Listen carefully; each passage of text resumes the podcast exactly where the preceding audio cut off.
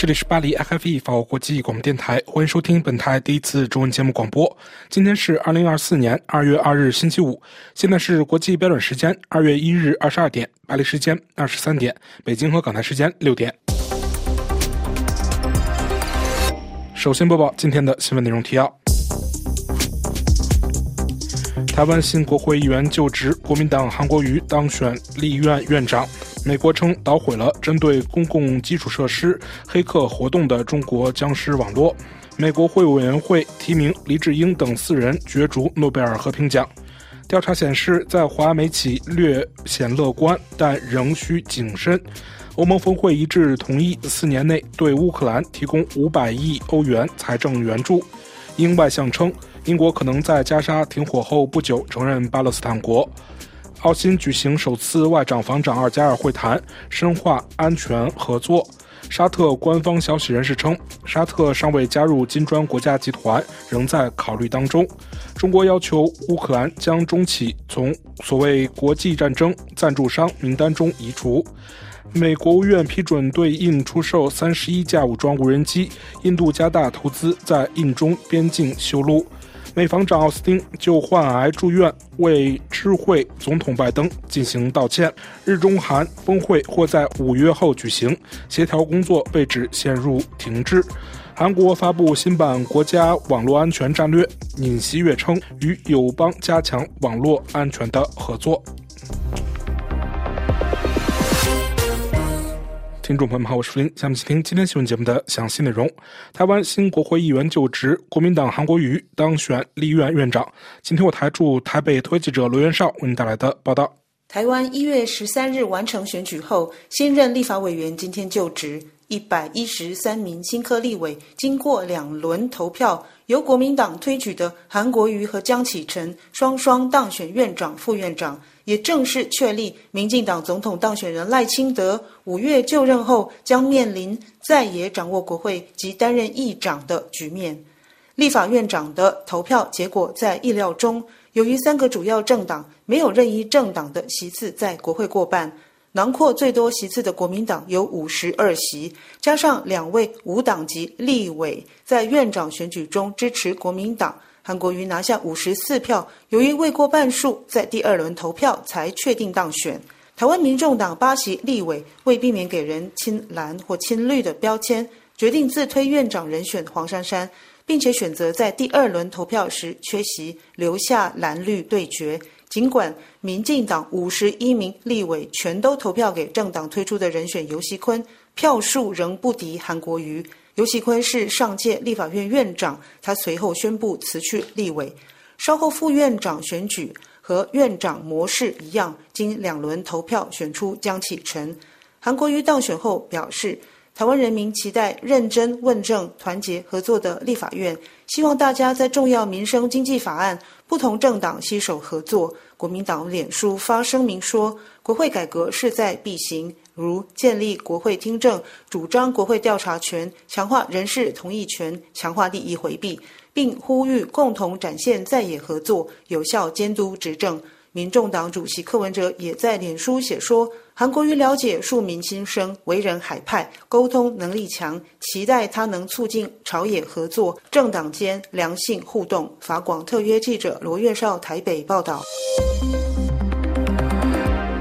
美国称捣毁了针对公共基础设施黑客活动的中国僵尸网络。请听由他记者林兰为您带来的报道。美国联邦调查局局长克里斯托夫·雷在众议院与中国战略竞争委员会的听证会上报告了这一行动。司法部也同时公布了行动内容。去年五月，美国及西方盟国指责福特台风渗透美国的关键基础设施，称其为中国支持的网络反应堆，但遭到中国政府的否认。联邦调查局局长说：“就在今天上午，我们宣布的一项行动中，我们和合作伙伴共发现了数百台被入侵的网络路由器。”这些路由器由中国支持的名为“福特台风”的组织所入侵。北京周四强烈谴责了这一指控。中国外交部发言人汪文斌在新闻发布会上说：“美国在没有任何证据的情况下无端指责和诋毁中国。他指责美国才是网络攻击的幕后黑手，擅长于网络攻击。”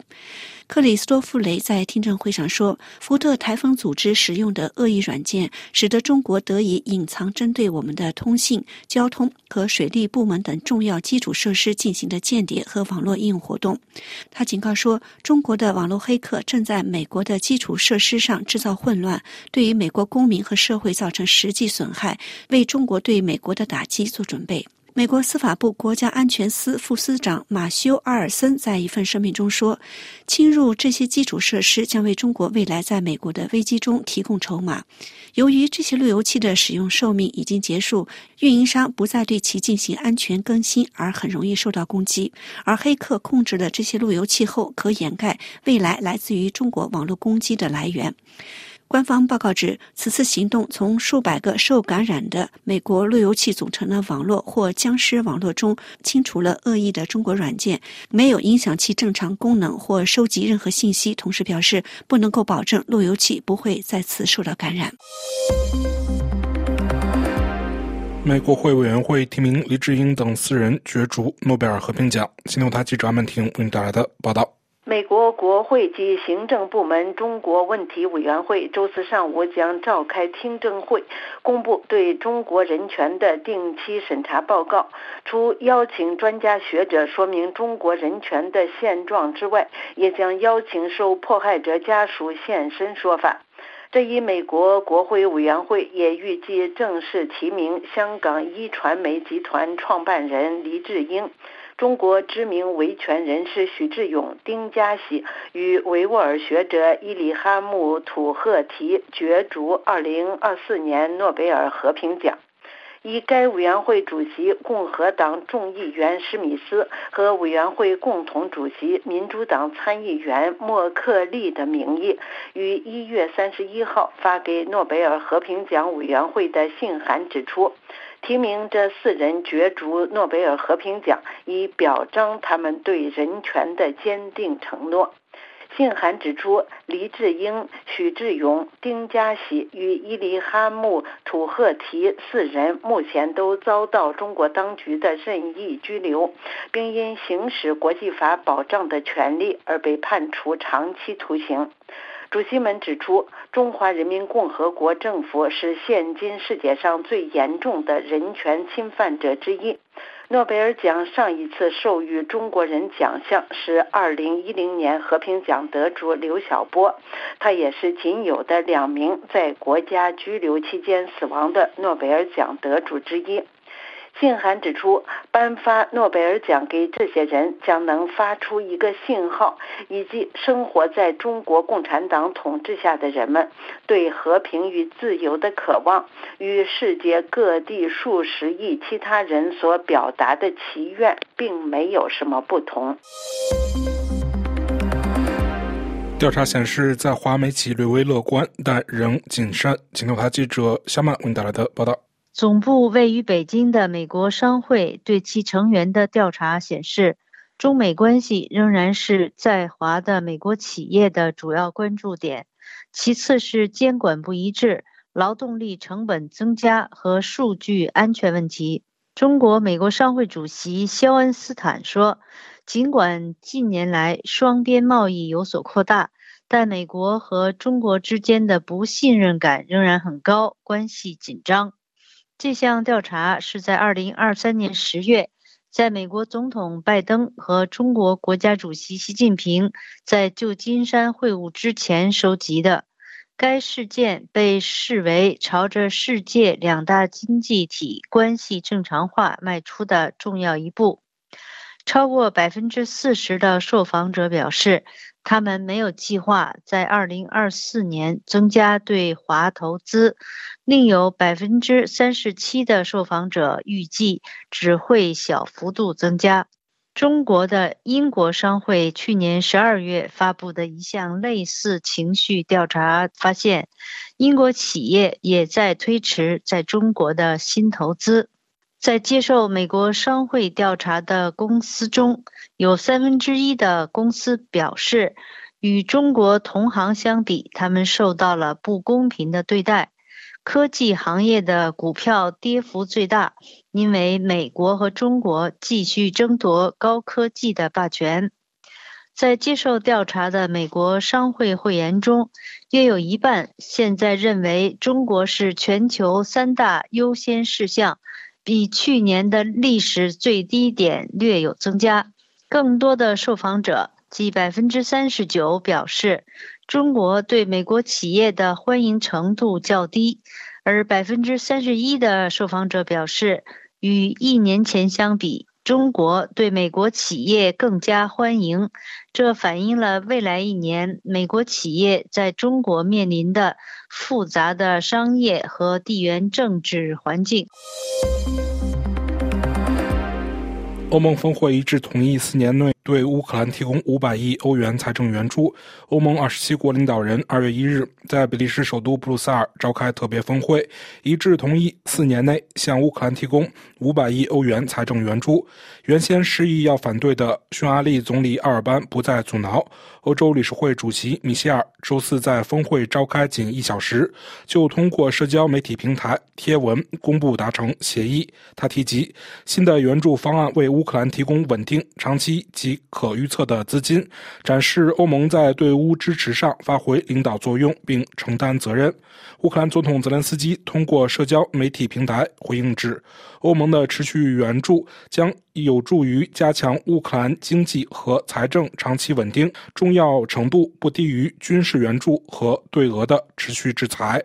英外相称，英国可能在加沙停火后不久承认巴勒斯坦国。英国外交大臣卡梅伦周四在受访时表示，英国可以在加沙停火后正式承认巴勒斯坦国，而无需等待以色列和巴勒斯坦就两国方案可能长达数年的谈判结果。卡梅伦当天在访问黎巴嫩以缓和地区紧张局势期间接受美联社采访时说，在哈马斯仍留在加沙地带的情况下。不可能承认巴勒斯坦国，但在以色列与巴勒斯坦领导人继续谈判的同时，可以承认巴勒斯坦国。卡梅伦说：“英国承认巴勒斯坦独立建国，包括在联合国承认巴勒斯坦独立建国，不可能在这一进程的一开始就实现，但也不一定非要在该进程的最后才实现。”卡梅伦说：“随着这一进程，随着向解决方案的推进变得更加真实，这可能是我们要考虑的事情。我们也需要做的是给巴勒斯坦人民一个通向更美好未来的前景，一个拥有自己国家的未来。”他指出，该前景对本地区的长期和平与安全绝对至关重要。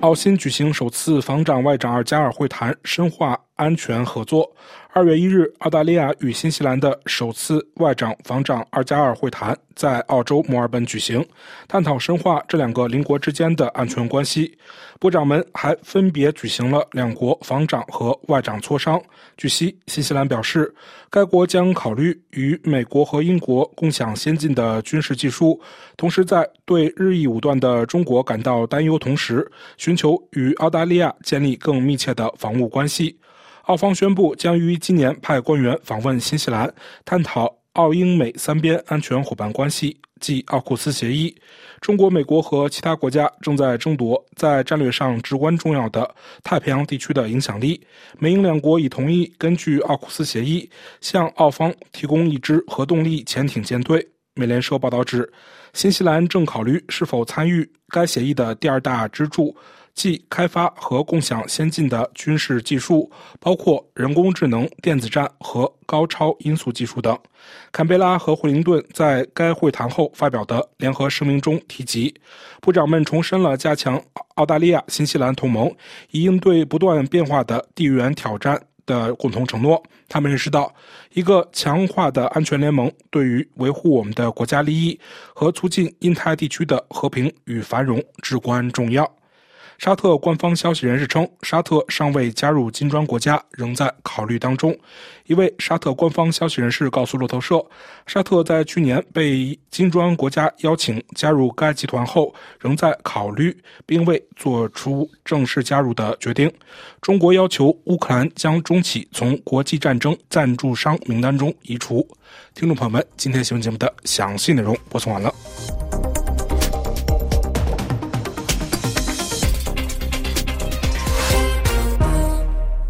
各位收听的是 HFE 法国国际广播电台，接下来是由小曼为您主持的要闻分析。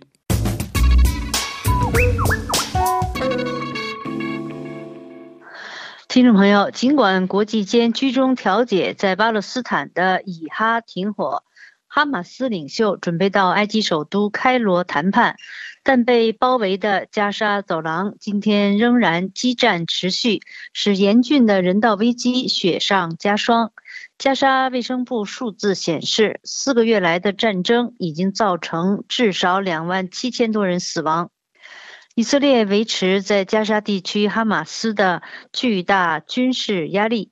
国际外交调解则在巴黎进行，讨论加沙停火六周的协议草案。哈马斯消息人士告诉法新社，哈马斯领袖哈尼亚。预计二月一日或二日到埃及首都开罗，为拟议中的停火协议进行谈判。关于停火六周的提议，熟悉谈判情况的美国和阿拉伯官员告诉《华尔街日报》说，美国谈判人员正在推动一个可以停止加沙战争的三个阶段的停火协议，停火时间长到足以减缓以色列军事势头。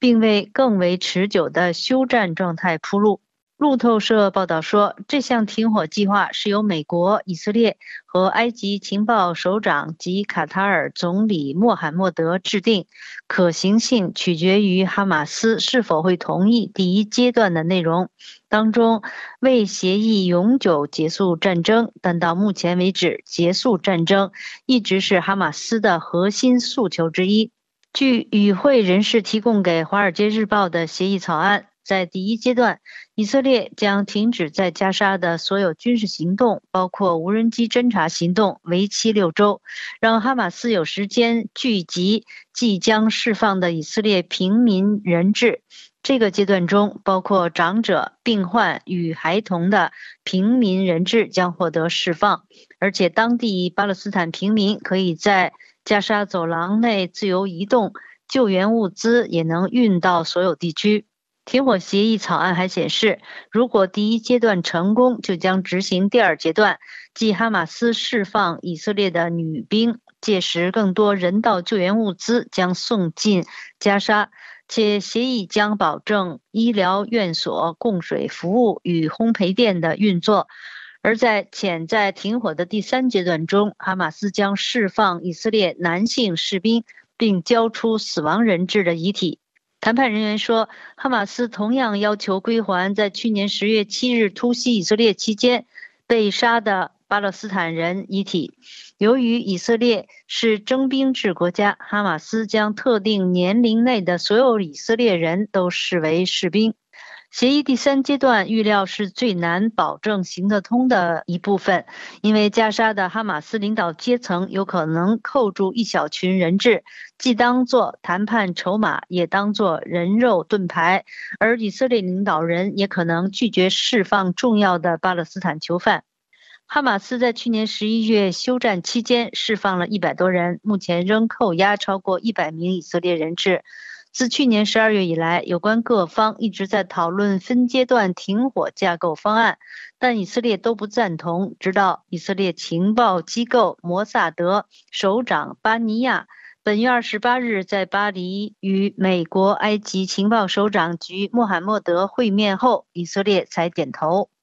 路透社转引埃及消息人士表示，达卡尔、埃及、约旦将确保哈马斯遵守所有协议。美国、法国也会对以色列做一样的事。哈马斯领袖哈尼亚表示，哈马斯对于所有能够结束以色列对加沙攻势的构想都保持开放态度。哈尼亚三十一日宣布，他将前往埃及讨论上述计划。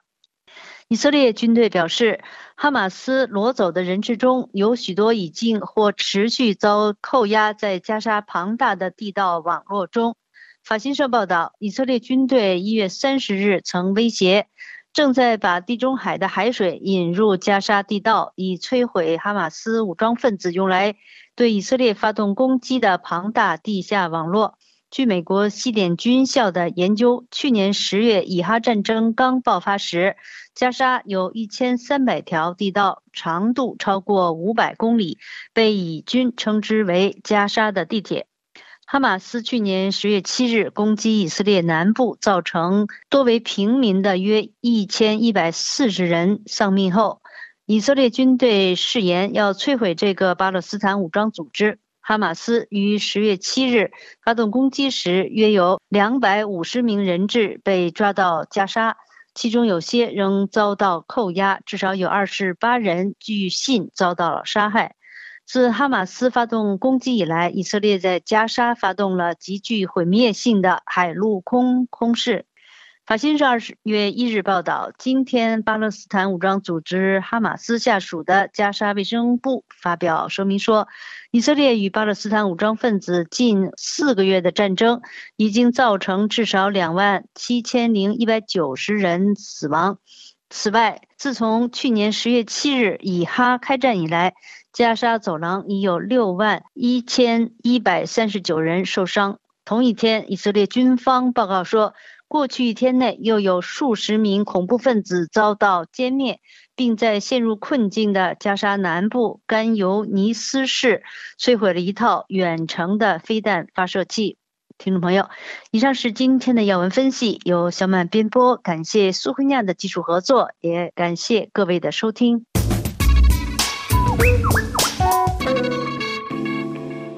支持 RFE 法国国际广播电台，下面是由阿门婷为您带来的法国世界报节目。各位听众，梵蒂冈与中国在二零一八年签署的协议似乎正在取得成果。法国《世界报》周四刊出的由贝卢埃扎内和勒梅特联合署名的文章写道：“有些主教的祝圣礼具有世界性的影响。”罗马教廷一月三十一号星期三宣布的中国福建邵武教区新主教吴义顺本星期三的祝圣礼就是如此。特别值得一提的是，吴义顺是梵蒂冈和中国在短短一周内联合任命的第三位主教。作为2018年签署的中梵双边协议的一部分，中国和梵蒂冈联合决定的祝圣礼旨在缓解紧张局势，并试图结束目前在中国两个教会平行存在的问题。一九五一年，毛泽东领导的中国断绝了与罗马教廷的外交关系，并于一九五七年创建了罗马教廷对其没有任何权利的自己的天主教会。在几十年的时间内，两个天主教会在中国共存，一个是官方的中国天主教爱国会，其主教由中国当局任命；另一个是忠于罗马教廷的地下天主教会。梵蒂冈和中国2018年签署的协议的内容从来没有公开。该协议目的是为了通过中国和罗马教廷联合任命新主教来结束两个教会并存的情况。这一协议的期限是两年二零二零年第一次延期后，于二零二二年第二次延期。一些人批评这一妥协，但另一些人对此表示欢迎。他们认为这是梵蒂冈与大约一千两百万中国天主教徒保持联系的一种方式。然而，中梵关系在多年的时间内依然紧张，因此许多观察家认为，在创纪录的时间内，中国和梵蒂冈连续三次联合任命主教，这意味着两国关系在前所未有的升温。一位天主教观察家说：“这些祝圣礼似乎表明，梵蒂冈和北京在2018年签署的协议找到了巡航速度。”除了三年的新冠疫情阻碍了双方代表团的访问和见面，双方关系紧张的根源直接和中国有关。自2018年以来，中国似乎曾经两次摆脱该协议，在未经罗马教廷同意的情况下任命主教。二零二二年，北京将二零一四年被教宗方济各委任为渝江教区主教的彭卫照任命为是江西教区的副理主教。但是罗马圣座从没有承认过江西教区这一转任未经梵蒂冈的批准，违反了协议的规定。当时罗马教廷对此表示惊讶和遗憾。一年后，即二零二三年四月，中国当局在没有与梵蒂冈商讨的情况下，把海门教区沈斌主教调任为非常重要的上海教区的主教。同年七月，罗马正式批准了这一调任。用罗马教廷国务卿枢机主教帕罗林的话说：“违规的行为被纠正了。”在负责罗马与北京关系的总主教切利和香港枢机主教周守仁的共同努力下，中梵关系最近有所回暖。根据法国的《十字架报》。二零二三年十一月底，总主教切利率领一个小型代表团到中国会见了当地的天主教负责人和官员。香港书记主教周守仁与无条件支持地下教会的前书记主教陈日君不同，他受到中国当局的好评，最近也访问了中国。教宗方济各在二零二三年九月访问乌兰巴托期间，就中国天主教徒所说的话，显然也有助于局势的解锁。当时教宗嘱咐中国的天主教徒要成为好基督徒和好公民，这可能让当局很高兴。新加坡大学亚洲天主教专家陈立邦评论说：“圣座没有选择，温和的教廷不会在中国政权面前呼吁反抗和牺牲。梵蒂冈宣扬中间道路，务实妥协，以便中国不再有地下教会。”然而，这位专家表示，要相对的来看待中国和梵蒂冈关系的缓和。他说，在吴义顺神父被任命的教区问题上，中国和梵蒂冈是存在分歧的。对于中国来说，吴义顺是闽北主教，而梵蒂冈则说吴义顺是少武主教。陈立邦表示，对罗马来说，闽北教区根本不存在。各位听众，以上是法国《世界报》摘要节目。本次节目由阿曼婷编播，感谢收听。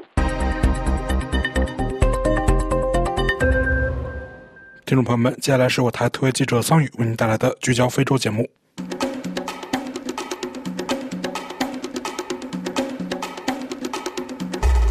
各位听众，大家好。据香港南华早报报道，去年十二月初，中非商会和中国现代国际关系研究所在北京组织了一场研讨会，讨论了关于中国私人安保公司向非洲、亚洲及拉丁美洲派遣雇佣军的可能性。众所周知，听命于克林姆林宫的俄罗斯雇佣军瓦格纳集团近年来在非洲兴风作浪，直接对非洲地区危机进行军事干预，已不是什么新。闻相比之下，中国对非洲的军事影响力则显得微妙低调，但更深远。主要通过军事政治工作，在非洲国家领导层内培植中共代理人而达成。不久前，美国非洲战略研究中心研究员保罗·南图亚发表了一篇题为《中国在非洲的军队政治工作》的长文，对中国以扩大影响力为目标的军事政治工作在非洲的布局和成果进行了梳理。文章指出。中国的军事政治工作包括军事教育。中共的军事教育模式涉及三类学校：解放军各兵种指挥学院、专业学术机构如陆军工程大学和解放军军医大学、国防大学及下属战略级学校。中央军委政治工作部负责指挥和控制解放军，是军事政治工作体系的最高层，由中共总书记习近平担任主席。他有自己的统一战线组织，即中国国际友好联络会，简称友联会，是中国人民解放军总政治部下属单位。友联会负责展开对外军事院校宣传工作，开展政治和思想影响力工作，并参与国外军事政治工作的拓展。中国的军校也基本采用党卫军模式，所有军官学校均由一名司令员和一名同级别的政委领导。三十七所军官学校的行政机构中设有政治系，政治工作是这些学校开设的专业之一。例如，在深受非洲国家欢迎的北京陆军装甲兵学院，学生们在学习意识形态的同时，还学习工程、军事科学和管理学。中国大约有两千七百所政治学院，也可称党校或干部学校。他们当中的一部分是解放军政治学院，例如江苏的解放。军国防大学政治学院和上海中国浦东干部学院，许多中国军官曾就读于这些学校。非洲军官也是如此。中国干部学院培养了数百名非洲军事和文职领导人。中国的军事政治工作首先集中在南部非洲，因为该地区的大部分国家诞生于民族解放运动，而这一运动与中国有着密切的历史渊源。源自解放运动的基层领导人仍然掌控着地方政权。二零二二年，尼雷尔领导力学院在坦桑尼亚基巴哈开学，就是这一历史渊源延续至今的佐证。这是第一所海外中国党校，由中共中联部拨款四千万美元创办，并派出了培训师。该学校的董事会成员来自安哥拉、莫桑比克、纳米比亚、南非、坦桑尼亚和津巴布韦六个诞生于非洲民族解放运动的执政党。党校为这些国家的干部提供政党建设、政治动。员和领导力等方面的培训。当然，中共的培植范围并非仅限于具有革命遗产的国家，至少有五十个不同意识形态倾向的非洲国家定期参加中国提供的干部培训。自二零零七年至二零一九年，博茨瓦纳已通过解放军提供的四十三个年度培训项目，培训了五百多名军官。佛得角、利比里亚、马里和塞内加尔每年向中国派出十名学员，科特迪瓦等。国每年派出五十名学员，纳米比亚和坦桑尼亚、塞拉利昂派出三十名学员。从二零二一年开始，肯尼亚承诺每年向中国派遣四百名警察、准军事人员参加培训课程。非洲官员对中国军事专业培训在医学、计算机技术与工程学、游击战术等职能领域的评价极高。一名要求匿名的现役非洲军官、中国某炮兵防空学院毕业生表示：“学校是根据我们的具体情况量身定制培训课程。二零一五年以来，国防大学开设了埃塞俄比亚高级军官课程，这是针对埃塞俄比亚高级军官的硕士课程。这一实验计划是否会扩展到其他非洲国家，还有待观察。”解放军陆军步兵学校的另一名。非洲学员表示：“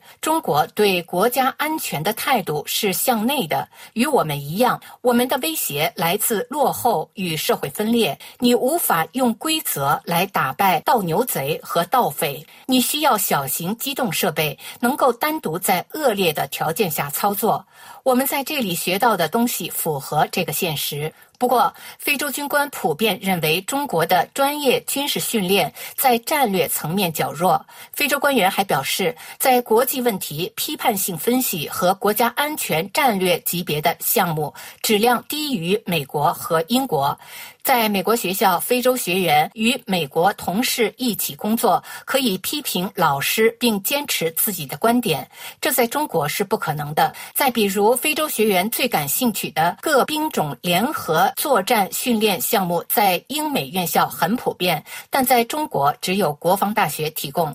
尽管存在这些缺陷，但中国比西方国家或巴西、印度、巴基斯坦和土耳其等其他国家提供了更多的培训机会。非洲民间社会对中国的军事培训深感担忧，他们将其与中国的封闭式政治体系相提并论。要知道，百分之七十的非洲人认为，与其他任何类型的政府相比，民选政府对他们更有利。百分之七十七的人反对一党。专政。然而，仍有六分之一的非洲人欢迎中国参与非洲事务。鉴于非洲对职业培训的强烈需求，预计中国的军事政治工作将在未来几年获得动力。这种培训在多大程度上鼓励各国采用党卫军模式，则仍有待观察。以上是今天的聚焦非洲，我是桑宇。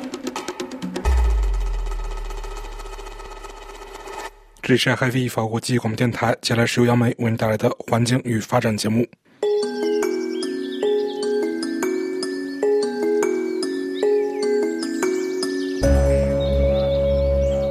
听众朋友。塑料污染对生态环境以及人体健康所造成的危害，今天几乎已经是路人皆知。然而，全世界各国政府减少乃至禁止塑料包装品的政策力度，却依然难以满足环保人士的期待。有意思的是，在禁止使用一次性塑料产品问题上，经济落后的非洲却走在世界的前沿。二零零四年，卢旺达率先实行了。塑料禁令成为全世界第一个禁止使用一次性塑料产品的国家。二零零八年，卢旺达甚至规定贩卖塑料袋将被处以监禁。随后，厄里特利亚、塞内加尔、肯尼亚、坦桑尼亚等国紧随其后。根据绿色和平组织两年前的统计数字，今天非洲五十多个国家中，已经有三十多个国家与地区出台了禁止使用一次性塑料的禁令。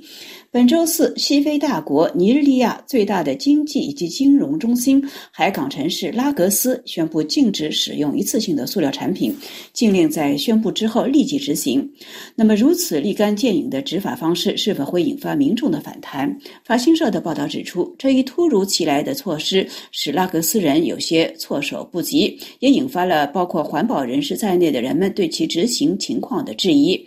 有贩卖一次性塑料包装盒的商人向记者表示，政府的政策宣布的太突然，应该给消费者以足够的时间来找到替代产品，必须给业内人士提供一条生路。不过，尼日利亚的一家著名的连锁快餐店的工作人员却对政府的政策表示赞赏，并且就此发表公告，声明该公司正在开始转型，停止使用一次性的塑料包装盒，并且鼓励顾客自带容器。尼日利亚的环境工作者自然对拉各斯政府的上述政策表示支持，不过他们也担心该禁令是否能够得到切实的落实，因为事实上，早在2019年，尼日利亚国会就通过了一项禁用一次性塑料袋的法律，但该法律却因没有走完最后的程序而胎死腹中。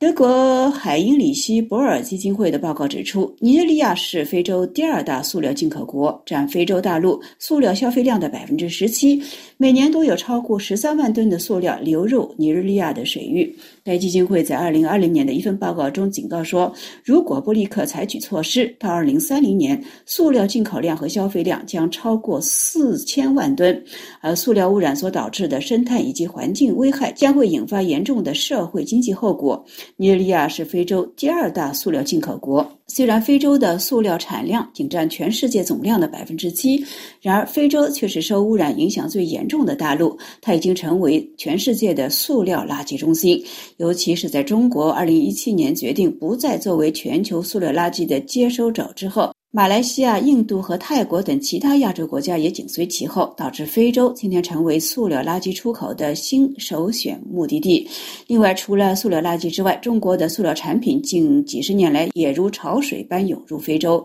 非洲消费者今天开始意识到，他们的传统的木质的日常用品虽然使用起来不太方便，但却是经久耐用，而不像塑料产品一样，虽然价格便宜，用不了多久就会成为垃圾。非洲国家不仅在禁禁止使用一次性塑料用品上领先世界其他国家，而且还推出了多种打击塑料污染的措施。比如说，最早在全国范围内禁止使用一次性塑料袋的非洲国家卢旺达，还推出了使该国跻身于最清洁国家行列的另一项举措，那就是在每个月的最后一个星期六，全国各地都会开展社区清洁活动，清除塑料等其他垃圾物品。这使得卢旺达，特别是其首都基加利。以其清洁而闻名。再比如说，在布基纳法索，居民们自行回收并且利用塑料垃圾，将它们制作成塑料的桌子或者凳子等等。类似的塑料回收活动虽然很可能会导致一定的空气污染，不过这总比生产新的塑料消费品更加环保。最后，非洲国家之所以能够在打击塑料污染领域走在世界前列，这或许恰恰是由于非洲的经济水平相对落后。因此，一次性塑料禁令在非洲实施，并不会引发巨大的经济后果。相比之下，美国以及中国等塑料生产与消费大国似乎迟迟难以出台类似的禁令。中国商务部最新的一次有关限制一次性塑料用品的声明，依然只规定限制。使用，而并不是禁止使用。就连中华环保联合会也并没有呼吁禁止使用，因为此一禁令对中国的经济所可能导致的冲击是显而易见的。听众朋友，今天的环境快讯节目是由杨梅编播，感谢各位的收听，我们下次节目再会。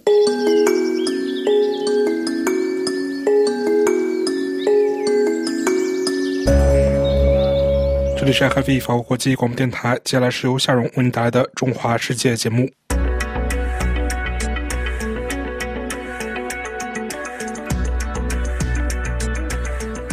我是夏荣。尽管台湾二零二四总统、立委选举落幕了，然而这次选举的结果让台湾史上首次迎来了少数总统跟少数国会的新局面。因为两千年跟二零零四年的国民党跟亲民党实际上同属一个政党，也就是支持度不过半的弱势总统跟没有任何一个政党过半领导的立法院。这样的结果或许对民进党、国民党以及新兴的民。众党三党来说都不满意，但也各自有所收获。对于台湾来说，可能是最糟的结果。由于台湾政治制度的关系，很可能会陷入不断政争的混乱四年。主要是因为台湾的总统制设计有一些令人疑惑之处。就此，记者在台北观察与报道大选的期间，采访了专门研究宪法和宪政的学者——台湾东吴大学政治系苏子乔教授，请他分析相关的问题。老师，这一次二零二四大选啊，它最特别的一个地方，就是说，不管是选前或者现在已经选后出来结果了，大家都会考虑到说，哎，台湾的宪政体制是不是需要做一些改革？您认为呢？我觉得宪政体制可能也包含这个广义来讲，也包含选举制度了。好，那我觉得从这次选举的经验看来，就是有一个很重要的一个教训哈，或一个启示，就在于说我们的总统选举的制度应该要做调整，因为我目前是相对多一次当选嘛，好，得票最高候选当选，所以造成当选者是有可能没有过半数。我觉得这在全世界的民主国家里面，这种制度其实是很有问题的啦，好，因为总统如果没有过半数民意基础，他不代表多数的民意，其实这样总统他的民意基础跟民主正当性是不足的。那我觉得应该要尽可能效法或者说学习，就是多数民主国家所采行的这个绝对多数制，或称两轮决选制。就是说，当总统选举如果候选没办法过半的话，那要进行第二轮投票，由得票最高前两名候选再决选一次，让得得票高人候选当选，那这样那个当选者就会过半。这是一个制度调整。那另外，我觉得整个整个宪政体制运作里面，就是说我们总统权力太大了。好，所以在未来如果真的有办法做制度的调整的话，哈，就尽可能要节制总统权力了，那让整个宪政体制的整个运作更朝向内阁制的精神去发展，不见得一定是走向完全内阁制，好，可是应该要更强调这个内阁制的精神啊，就是由国会多数党来组阁，好，那这个内阁必须要有国会多数支持才能够才能够组成。好，那这样的一个宪法规定跟宪法要求，应该要确立下来。那总统的权力应该要受到更更大的节制，立法院对总统监督应该要更要有更多的监督的权利。这样的运作或许会是一个比较好的一个一个体制的运作。就台湾的学术界，尤其是研究宪政的学者，会说一个叫做半总统制，这个到底是什么意思呢？简单讲哈，其实半总统制就是一种混合内阁制跟总统制的一种。宪政体制啊的一种政府体制，或者说不称宪政体制哈。那简单的定义上哈，来讲就是说，在一个国家里面，政府的体制里面，如果有一个人民直选的总统，而这个总统是有实权的，不是虚位元首。不过一般来讲，民选总统就应该有实权嘛，因为他有全国民意基础嘛哈。那另外在这样的一个要件之下，又有一个就是另外一个行政首长，就我们现在所谓的总理啊，在台湾叫行政院长，那他是必须要对国会负责的。那对国会负责最重要的一个特色就是说，国会对这个内阁是有对这个总理领导内阁是有导阁权的。那只要有符合这样的制度的特色，我们就会把这样的国家的政府体系称为叫半总制。那您刚刚提到倒阁权，那从就是九七修宪到现在，有发生过吗？这个问题其实就是台湾一个很特殊的现象了啊，因为我们宪法规定，虽然立法院就我们的国会有倒阁权啊，我们宪法就规定说，立法院倒阁之后，总统可以解散立法院重选。那在这两个制度中，在这样的连结之下，就会变造成说，立法院就不敢倒戈了。他敢提出倒戈，可是他不敢通过倒戈，好，因为他通过倒戈之后，他会担心总统会把立法院解散。过去一直有这样的这个立法委员一直有这样的顾虑啦。嗯，好，不过我觉得未来的政治发展不见得说倒戈就一定不会发生，因为如果说立法院他倒戈之后，他不怕总统解散立法院，或者他觉得说总统一定不会解散立法院，他如果说他有这个笃定的预期的话。那这个倒阁的制度还是有它的效果。那只是说过去确实到目前为止是没有，从来没有从来没有发生过。对，其实从外面看的话，也会觉得说，哎，台湾又有一个总统，又有一个副总统，还有一个行政院长，对不对？这三个角色有点特殊。是是，这这这很少见。就是说，在我们这样的所谓双手掌制国家里面，哈，如果跟其他国家做比较。一般国家就不会有副总统的角色了，像法国就就没有副总统啊。所以就是说，我们在台湾又有总统，又有副总统，又有一个行政院长，变三个呃，怎么说？三个关键人物嘛。哦，那其实他们的互动就变得会更会显得更复杂了。嗯，不过副总统的这个职位本来就是从历史上遗留下来的一个备位元首，他不是一个有实权的人物啊。所以呃，我有些重点还是总统跟阁魁的这两个职位的这个他们的权力关系要要理清。宪法上的关系要理清，因为目前其实两者的权力关系是很模糊的，那就变成说我们都期待就是说总统来指挥行政院长，那行政院长角色就非常弱化，那这其实是让这种权力变变得非常大。常说在台湾总统有权无责，啊，那行政院长有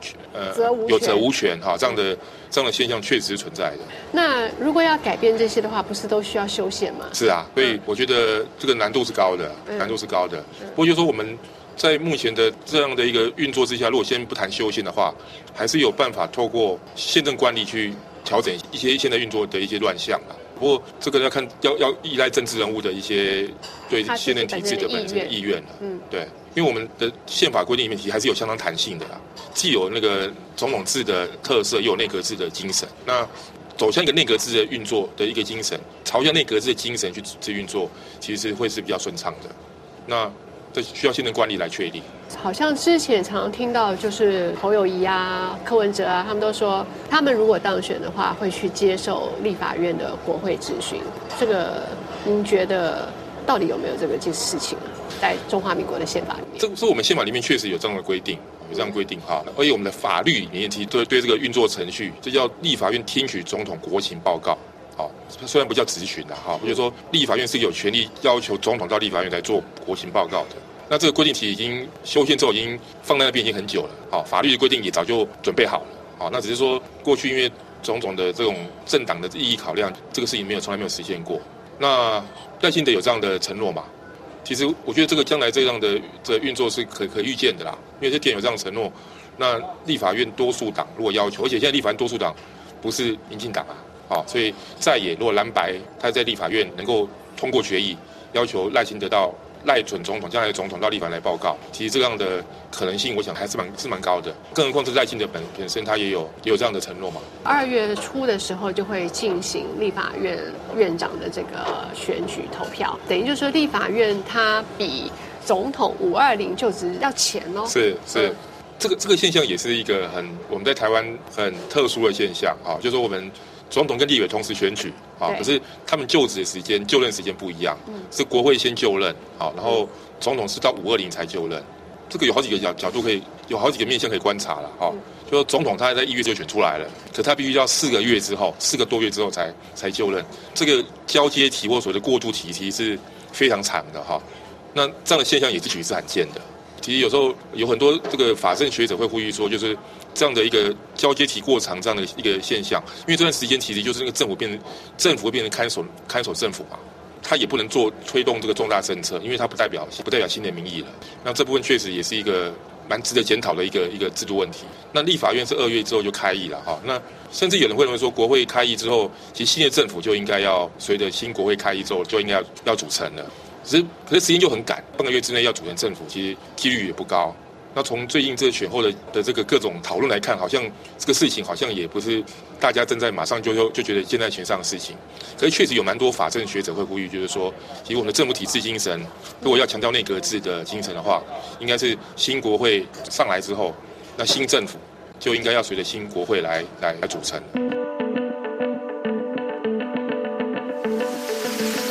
另值得一提的是，苏子乔教授一月三十日发表在《联合报》民意论坛上的文章，更详细说明了总统接受国会质询，形同总统对国会负责的这种看法有待商榷。他说，以台湾地方制度为例，直辖市长、县市长等地方行政首长由地方人民选出，地方议会议员亦由地方人民选出。在法理上，行政首长与议员分别对人。民负责，行政首长固然不对地方议会负责，但受地方议会监督与制衡，故仍有行政首长到议会备询的制度。换言之，议会质询行政首长，乃是议会监督制衡行政首长的机制，并不意味着地方行政首长对议会负责。同样的，总统赴立法院国情报告后，若接受立委即问即答，即使形同接受质询，也不代表总统。统向立法院负责，而是代表立法院对总统的监督与制衡。或许有其他的人认为，执行制度是以英国为代表的内阁制中内阁对国会负责的制度设计。而以美国为代表的总统制国家，总统既然不需对国会负责，因此总统不需接受国会质询。但这样的观点其实是将美国与总统制完全画上等号，误以为全世界的总统制国家都跟美国一样。事实上，在美国以外的许多总统制国家，国会皆有质询总统的权利。简言之，国会质询行政官员乃是总统的制度，并非内阁制的专利，而是。各种不同宪政体制，包括台湾的半总统制，都可以实行的制度。听取总统国情报告，既然是立法院监督制衡总统的权利，则立法院应有一定的裁量空间，决定听取总统国情报告的方式，包括是否采取实质上形同质询的即问即答的方式。在制度设计上，若总统进行国情报告后，完全不接受立委。即问即答，立法院听取总统国情报告的制度，对总统所能发挥的监督制衡功能将非常的有限。因此，苏子乔认为，国民党与民众党要求未来总统赴立法院国情报告应采取即问即答的方式，并无违宪的疑虑，但可能与目前的法律规定有所抵触。国民党与民众党当务之急是，新国会上任后修正立法院职权。行使法中，立法院听取总统国情报告的细节规定，除了可规定总统应于立法院每会期到院进行报告，而将该制度常态化以外，也可以规定总统于国情报告后应接受立委即问即答。通过这样的法律规定，宪法中总统赴立于法院国情报告的制度功能将能够更充分落实。以上是由夏蓉主持的《中华世界》，感谢苏慧娜的技术合作以及您的收听，下次节目再会。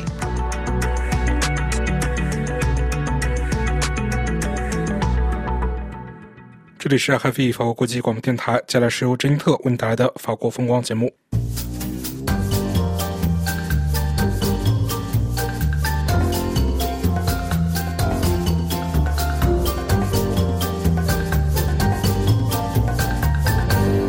听众，法国著名的度假旅游集团地中海俱乐部 Club m e d i t e r r a n e 在推出高端经营战略二十年后，他现在瞄准的是那些非常富有的客户，特别是那些在山上滑雪胜地度假的顾客，这是他们发展重点的核心。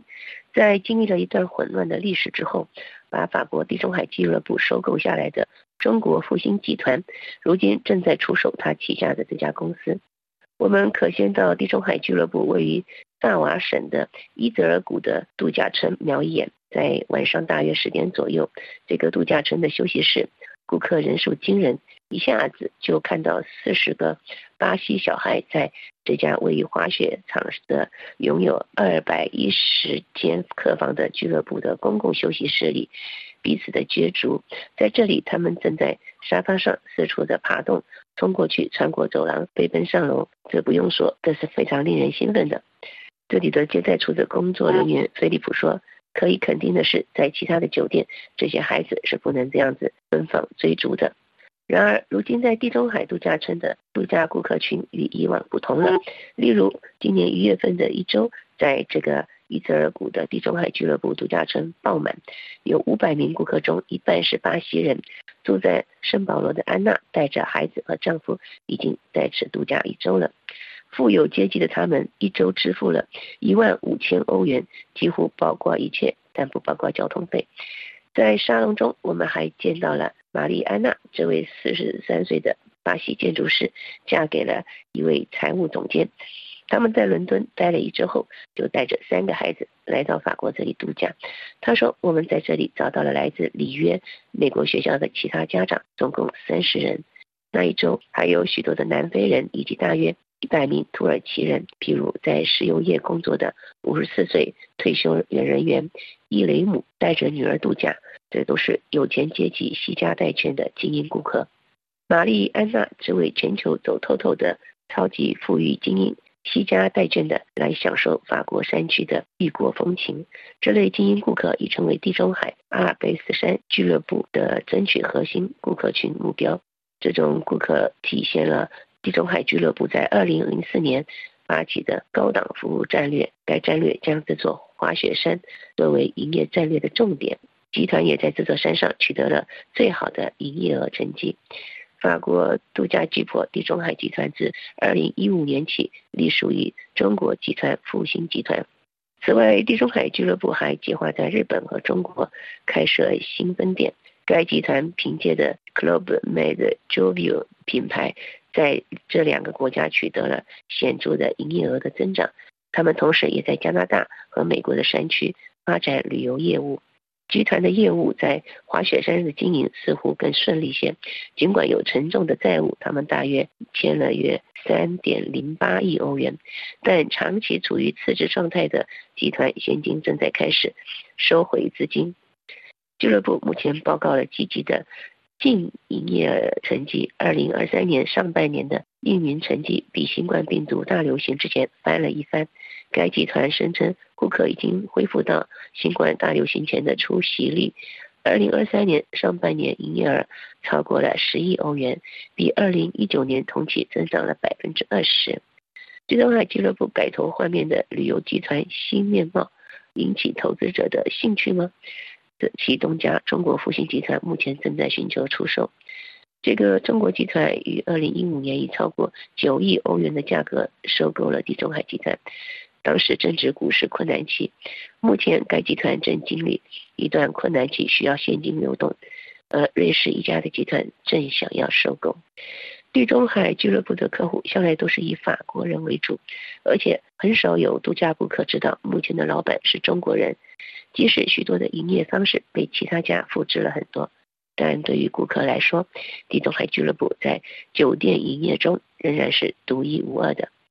各位听众，以上节目是由珍妮特为您主持的，感谢我们的法国同事菲利普的技术合作，同时更感谢您忠实的收听。我们下次节目再会。这里是 HFE 法国国际广播电台新闻重播新闻提要。台湾新国会议员就职，国民党韩国瑜当选立院院长。美国称捣毁了针对公共基础设施黑客活动的中国僵尸网络。美国会委员会提名黎智英等四人角逐诺贝尔和平奖。调查显示，在华美企略显乐观，但仍谨慎。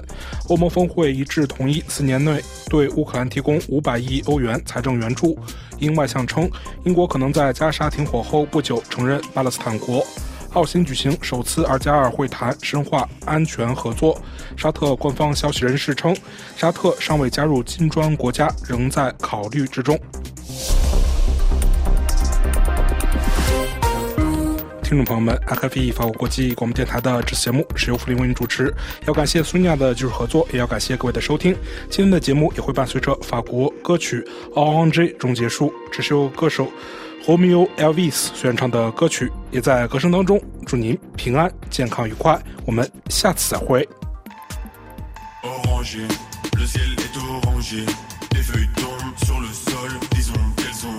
Ça me fait penser à toi,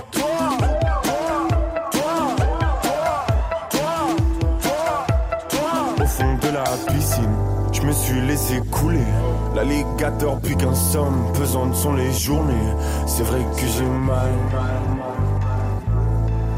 Oui, j'ai mal. On lève la tête pour que les larmes soient séchées par le soleil. Si je pouvais gérer mon karma, je te donnerais mes horaires. Même le ciel a l'air désolé.